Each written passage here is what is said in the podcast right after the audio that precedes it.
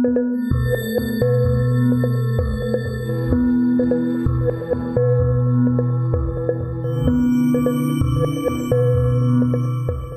back to the History of South Africa podcast with me, your host, Des Latham. This is episode 133, and Piet Retief and Dingane have started their final dance with death. It's a hot day in northern Zululand in the Mfolozi River Valley, where Dingane's capital, Mgungundlovu, was situated. When Retief first met the Zulu king, he failed to grasp the extent to which this man's authority was based on what historian John Laband calls a combination of mystical ritual and naked power politics. That Dingane was a despot is clear, but what was less understood was that his people allowed him to be so, that he could only make major decisions about political strategy with the input of important men, sometimes women, of the kingdom. The small inner sanctum of power, the Umkhandlu, was a council that included the Abantwana, the princes of the royal house. Alongside these aristocrats were the Izinduna, state officials that were appointed as commanders of the Amabutho regiments. Some ruled over entire districts and administered justice in the king's name. Anyone was free to become an Induna, unlike the Umkhandlu, but only after members of the aristocracy were unavailable to take up that position. Because these Induna were appointed, they had more to lose, and did the king's will more amenably. Even so, one of these Induna was going to balk when Dingaan ordered him to kill Piet Retief and his small party of men that had been negotiating land in the first week of November 1837. More about that at the end of this episode. Dingane's main Induna was Ndlela kaSompiti. His other was Nzobo Kasobadli, and both of these Induna were of royal blood, linked to the royal house. Oddly enough, the physical proof of their position was the permission to grow long fingernails.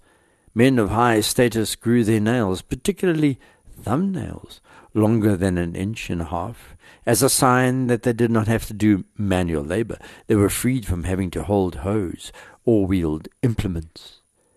They also wore another symbol of power, the inqota, a massive and heavy brass armlet that reached from elbow to wrist and looked a bit like an ancient Greek arm shield.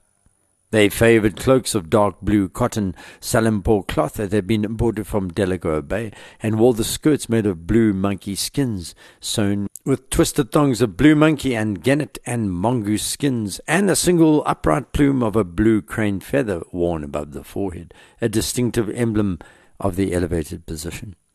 When Piet arrived at Umgungundlovu on the evening of 5th of November 1837, he would not have noticed these emblems immediately. The Zulu men were essentially semi-naked. Only the ornaments, arm bracelets, beads, brass, worn below the knee and around ankles, bands of beads slung over the shoulder, indicated power. You had to look closely to be certain. I mention all of this because we're heading towards a war, and Dingane and his Nkandlu had conferred throughout this period about their policy regarding the Boers. Some Nkandlu had made up their minds long before. Dingane was biding his time. That the Boers were his enemy, he had already decided, and this was before he had even heard about Mzilikazi Kamalu's final fate. Once he heard that his arch-enemy, a former resident of northern Zululand, had been sent packing by the Boers, his Amandebele crushed.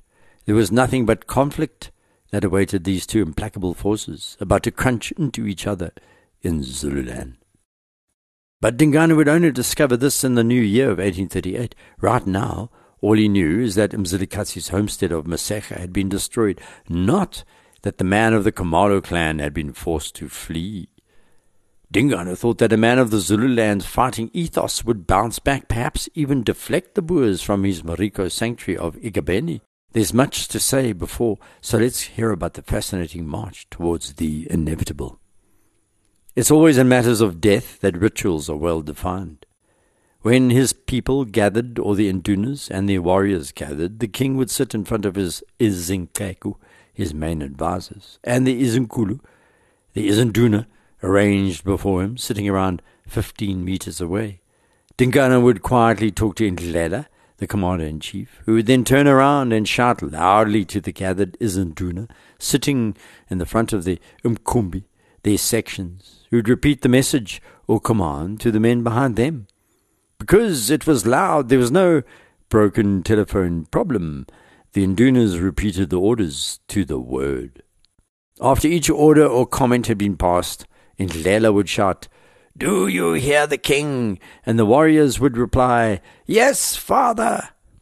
When Dingaan found something mirthful and laughed with his peculiar closed mouth laugh, embarrassed about his little rotting teeth, the men would laugh subserviently. When he stood up, the warriors would shout, Bayede, the king, and stand, then stoop, bending from the hip as he passed by. When accused of a crime, all offenders would be made to sit on the ground in a semicircle facing the king while the Nqeku shaded him with a shield. Miscreants would either be killed or fined.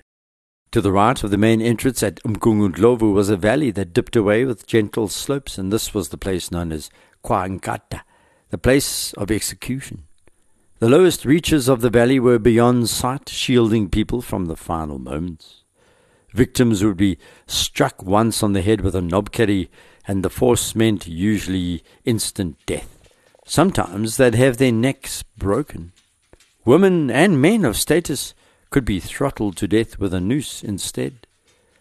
Their bodies would be dragged across the Umkumbani stream and left on the KwaMatawani, the steep stony hill about half a kilometre north northeast of the main gate of Umgungundlovu. It was a sinister place. The smell of death hung about it, named after Matawani Kamsumpa of the Ngwani, as you remember. However, when many people were to die, the king preferred them to die more visibly on the Kwa Matawani itself, as Kwa Nkata was a bit more secluded. The killings were to work as a message. This had happened in 1834 when Dingane had been told that commoners who'd come to visit were stealing into his Izigodlo at night and sleeping with the women. Enraged, he'd ordered his regiments, the Idlam Bedlu, the Mkuluchani, the Izinyozi, to round these men up, march them off to Kwamatawani, and over two days killed dozens as a warning. Had they indeed been sleeping with the maidens? We are not entirely sure. Their bodies were left for the hyenas, the jackals, and the vultures. And now, two men who you've heard about were going to be central in the upcoming killing spree pitting Zulu against Boer. In Nzobo Kasobadli, who we know more commonly as Dambuza, and in Lela Indlela Kasompisi. Nzobo was overweight, ill tempered, always walking about with a pale blanket thrown around his portly frame. When Dingane wanted to compromise or even consider mercy, it was Nzobo who often strengthened the king's resolve, insisting that the killing of people is a proper practice, for if no killing is done, there will be no fear. Indlela was of the same opinion, apparently, although he was a contradiction, and thought of more warmly in the oral history storytelling.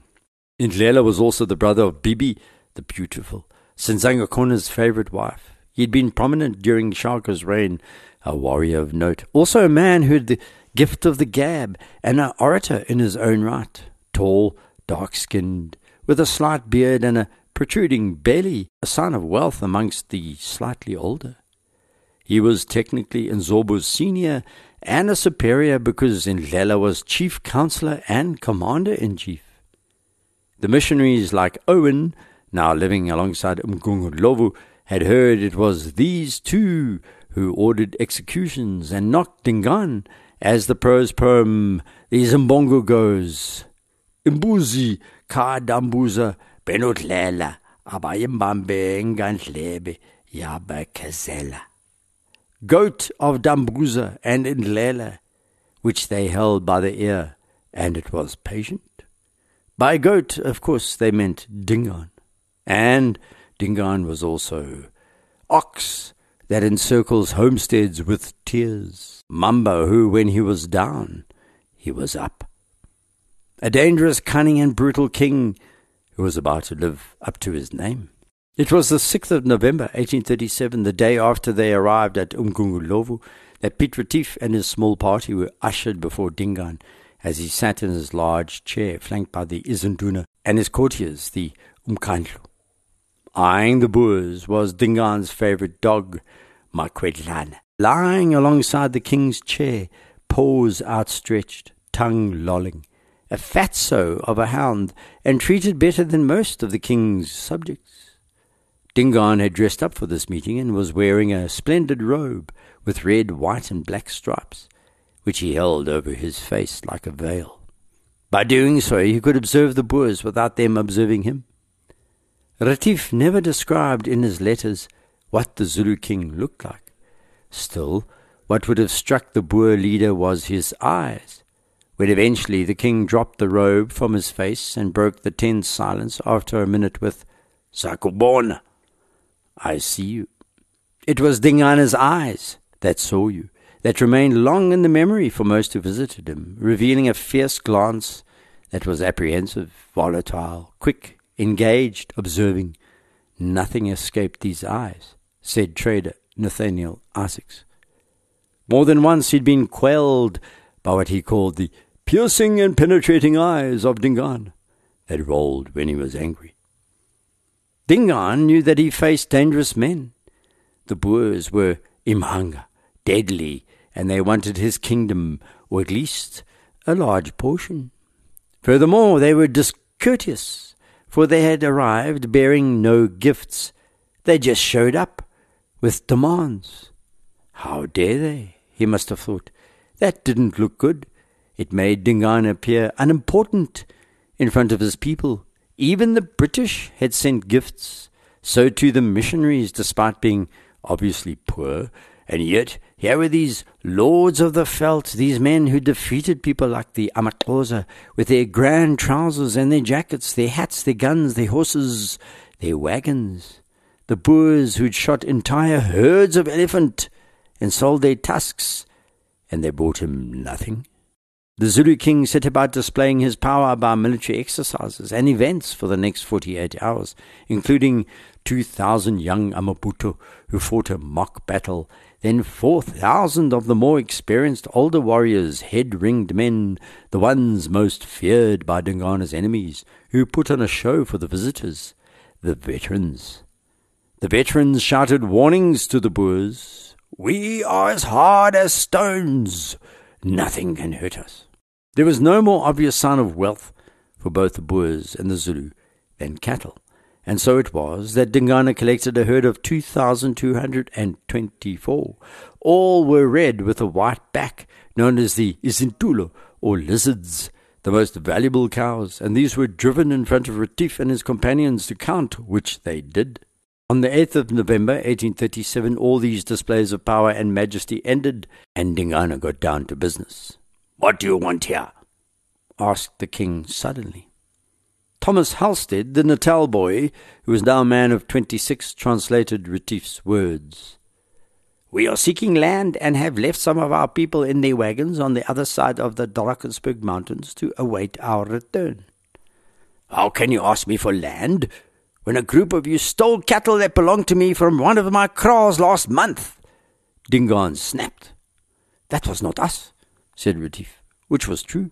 It was Sikonyela's Batlokwa who'd raided the Amahlubi, a people who lived in the foothills of the Drakensberg. They acknowledged Dingaan as their king, and now the Zulu regent was accusing the Boers of theft. It should be easy to sort this out. Retief explained that Sikonyela had bought firearms, and he also rode horses. His men dressed in trousers. They wore hats. They looked like the Boers. Retief had, of course, been informed, and I mentioned this previously, that the Batlokwa were rustling cattle from the Amahlubi. By now, not only the Batlokwa, but the Basotho and the Drosters were doing the same. It so happened that Dingana was fully aware of who had been doing the rustling but he wanted Retief to pass a test. The Boer leader should embark on a quest. The Zulu king demanded the Amabunu prove themselves to him. The Batlokwa, it so happened, had been rustling for the last two years. This was not a recent phenomenon. So far, Sikonyela had refused to send back any of the cows, and had insulted Dingaan, saying, Tell that impubescent boy that if he wants to be circumcised, let him come, and I'll circumcise him. The Zulu custom of circumcision had been stopped in Shaka's time, as you know, but the Batlokwa continued with this rite of passage. The Batlokwa lived on the upper reaches of the Caledon Valley, more than 300 kilometers from where Dingaan lived. Retief knew that Dingaan knew the real criminals were not him, but the Boer leader also realized it was an opportunity to demonstrate beyond doubt the good faith of the Boers and that Dingaan was demanding proof of goodwill beyond mere words or little signed documents. Instead of leaving it at that, the Boer leader felt he should show off his power in front of his men, and before departing on the mission, he repeated a warning. He reminded the Zulu king that God was with the trekkers, and that God punished bad kings. It was the second time Dingaan had heard that threat, and this time he and his Ikandlu decided to do something about it. And thus Dingaan sent a message to a minor chief called Silwebana, whose homestead lay on the Boer leader's route towards the Tugela River. Kill the Boers when they arrived, was his command. Before they departed, Retief had a meal with Francis Owen at his mission, and the missionary tried to convince the Boer leader not to ride to Sikonyela and advised him to avoid returning to Dingaan. He reminded Retief that the Zulu king was famous for never keeping his word. He vacillated, he shifted positions constantly, and no one believed him about anything.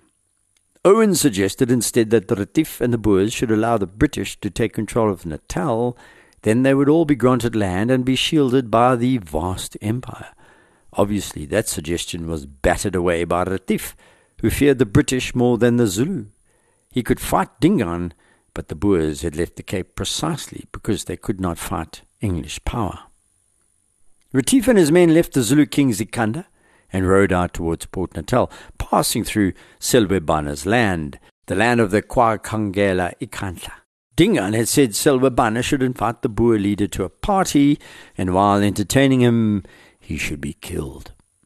It's one of the oldest ploys in the book, practiced throughout the ages, lured to a banquet and killed is a kind of B grade history novel trope. It's so prosaic. But for some reason, Silwebana shunned the order and let Retief pass. Then, fearing Dingaan's retribution, he and his people fled south across the Tugela River. Unfortunately, Dingaan had sent spies to monitor Retief, and once Retief had left, an impi caught up with Silwebana's people, and most were killed or drowned in the Tugela as they tried to flee. Some of the poor captured women were dragged back to Umgungundlovu and executed there to satisfy Dingaan's thirst for revenge. Silwebana himself and a handful of his people survived and hunkered down somewhere in Durban's vicinity. Back at the port, Retief was totally unaware of his near death experience and was acting with bravado, boasting of the firm handling of the Zulu king. Look, said the urbane Boer, Dingaan had been forced to agree to handing over a large grant of territory in his kingdom. Retief had gone so far as to tell the American missionary on the Tugela by the name of George Champion that Dingaan was going to sell him land in exchange for the cattle retrieved from Sikonyela. He'd do this, of course, with a commander of sixty men only, said the Boer. Champion was horrified, believing that Retief was deluded, and told the Boer leader that he was foolish, he was endangering his men, and that God would hold him responsible for the needless loss of Boer lives, that Dingaan was tricking him. Instead, Retief joked that the Dutch understood the mind of the Zulu better than the English, whereupon Champion reminded him he was actually American, not English. The difference between an Englishman and an American is so small it is negligible, quipped Retief, making the mistake many have done since. But John Cane and the other settlers in Durban were alarmed. They had heard about Silwebana's plot. They were far more experienced in Zulu matters and in dealing with the devious king, despite being Englishmen, and kept warning Retief to be on his guard. Retief appeared to be living in his own world to some extent, brushing off the warnings, saying that they were on their way to setting up what he called the Trekkers Nuwe Holland near the Tugela. His eyes glowed with happiness. So much pain and suffering, so much historic oppression by the accursed English. Soon they would reach Nirvana. Retief told the traders at Durban that exciting times were coming, that the Boers would descend the Drakensberg and take over the whole of Natal. He was trying to be upbeat, but all this did was to scare the traders. Now they'd be overwhelmed by voortrekkers. Retief said the trekkers would seek 6,000 morgen of land each, a massive 12,702 acres. That scared the traders even more. Ja, said Retief. The Boers would select the best land, and because they'd be in the majority, the English settlers would be governed in the Boer manner. For men and a couple of women who prided themselves on their ties to the British Empire, this was bad news. Meanwhile, Retief had sent word on the 11th of November to his folk based around the Drakensberg escarpment about what he called the successful negotiations with Dingaan regarding land, and his letter was followed by wild rejoicing the promised land was theirs. On the 13th of November, and totally against his orders, some of the trekkers began to descend the Drakensberg, and by nightfall were camped along a stream at the bottom. This descent was not without its risks, and the voortrekkers removed their rear wheels from the wagons, replacing these with large tree trunks that acted as brakes on the steep slopes. It was a descent of great skill into a time of great peril. While the men concentrated on the wagons, the women and children walked down alongside, tending to the sick and the elderly. News of Retief's visit to Dingaan began to circulate amongst the trekkers, and the slow movement became a flood. News of this development also reached Dingaan's ears shortly. Within a few weeks, more than 1,000 wagons had crossed over the Drakensberg, including those of Gerrit Maritz, Piet Uys, and even Hendrik Potgieter. They outspanned amongst the sweet grass of the rolling, well watered countryside around the headwaters of the Tugela River and its tributaries, the Mchezi, or the Bushman's River, the Msuluzi, the Blauwkrans called Blauwkrans or blue cliffs because its cliffs are a bluish color. You can imagine how happiness engulfed the voortrekkers. Two years of toiling through the veld, living in their wagons, attacked by Amandebele, surviving, and now it possibly had all ended. But these people needed resources. Their cattle and households used up local grazing and firewood rapidly, and the groups began to splinter as they sought new land along the banks of these rivers, these rivers that were Dingaans. Unlike other parts of the Cape, shot out of game, there were still many wild animals roaming around, including elephant and rhino. The trekkers began to shoot the hippo and the eland and the elephant and the rhino, and then organized lion hunts. The very symbol of the isiZulu, the lion, was being exterminated quickly by the accurate fire from the Boers' Sannas. On the 27th of November, Retief rejoined the trekkers at the foothills of the Drakensberg, and by then these 1,000 wagons were stretched out across the verdant landscape, while the trekkers had already begun organizing their church council for this new land. Retief was not displeased. How could he be? His people were on the move to their hallowed destination, led by God. Even Predikant Erasmus Smit was allowed to baptize the first children born of the voortrekkers, the first born in the country of Dingaan, as he said during the first baptism of a Boer child in Natal. The Boers were congratulating themselves for settling on Dingaan's land, and that was the crux of the problem. Only five days before, on the 22nd of December 1837, Dingaan had er held his Umkhosi first fruits ceremony at Umgungundlovu, and the excitable Amabutho had assured the king they were ready to fight. All Indunas knew what was coming, and their men were ready. The Boers were now on land they did not own. This was unambiguously part of the Zulu kingdom. This was not the little parcel around Durban occupied by the English traders. This was the most sensitive property in Dingaan's eyes, where his and Shaka's impis had toiled away, seizing and securing these lands from bandits that roamed the Highveld through the Mfatrani times. The ripple effect was growing as Retief planned his trip to collect Dingaan's cattle from Sikonyela all the way over the Drakensberg into the Caledon Valley. Yes, he was determined to fulfill his part of the deal. Then matters around the headwaters of the Tugela turned ugly. The trekkers began looting the locals' maize and sorghum from the Umizi, the homesteads, where inhabitants fled as the voortrekker wagons rolled into view. Just before Retief returned to Dingaan in the new year of 1838, Some of the trekkers boasted of looting 80 heavy wagon loads of up to 14 three bushel bags to a wagon, around 80 tons or more of grain, ill gotten grain.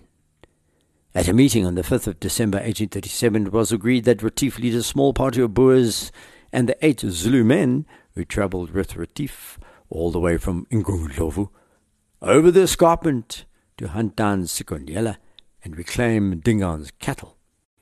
Some annals say that Retief left on Christmas Day, others that he departed on the 28th of December, but we know that he departed with a commander of 50 burghers, joined by Thomas Halstead, the interpreter. Halstead was only going because Dingaan had ordered him to. It was important for the youngster to translate what was going on for the two Zulu Isanduna travelling with Retief, keeping an eye on him, so to speak. One was Mtweni Kasitibela, Dingaan's leading Nteku, who was observing the Boer's actions and reporting back to Dingaan. Coming up soon, Sikonyela, the Batlokwa chief, was going to be handcuffed in a dishonorable act, tricked into attending a meeting, the Boer's own version of a prosaic trope.